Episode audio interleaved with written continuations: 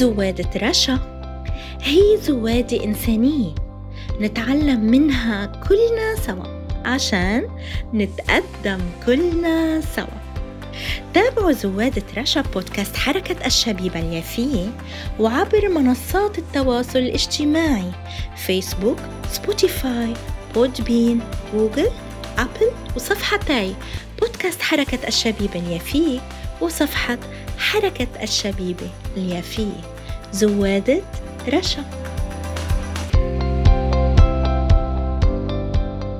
أهلا بكم أعزائي متابعي برنامجي زوادة رشا عبر بودكاست حركة الشبيبة اليافية. عنوان زوادتي لليوم هو التكافل الاجتماعي. قبل ما أقول ملاحظتي حول التكافل الاجتماعي لابد أنه أبدأ بالمفهوم. شو هو مفهوم التكافل الاجتماعي؟ كلمة تكافل من الكفالة، أي أن يكفل الإنسان أخيه الإنسان، أن يساعده، يغيثه، يدعمه، وهكذا.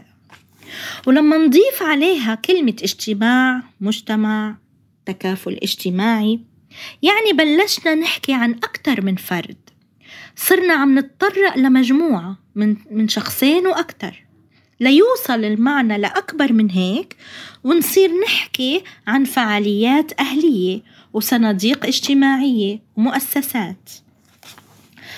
طبعا مجتمعاتنا فيها الكثير من الجمعيات والفعاليات الأهلية، ولكن كمان في عنا بالمقابل كثير نقص بالاهتمام الفردي ليصير مجتمعي بهالموضوع، وهو مهم جدا لبناء مجتمع سليم ومتكاتف ومحب لبعضه البعض.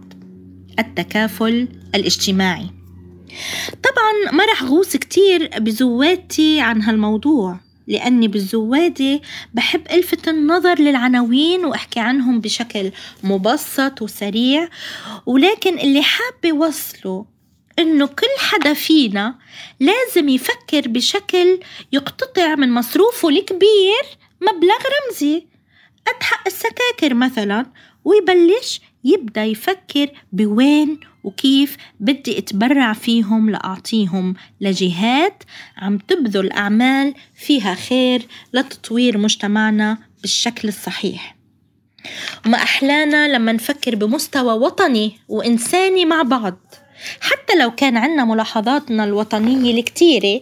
طبعاً أغلبية مجتمعنا بيقوم بعملية الزكاة، الصدقة، الأعمال الخيرية المتنوعة على أنواعها، ولكن مجتمعاتنا ما بتفكر كمان أنه تلتزم بشكل دائم ومستمر يعني بموضوع التكافل الاجتماعي الثابت.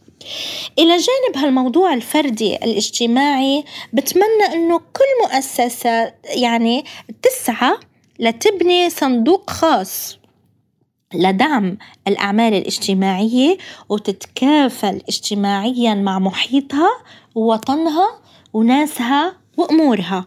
وبهيك بتكون انتهت زوادتي لليوم، وبلقاكم بزوادة جديدة وعنوان جديد. زوادة رشا.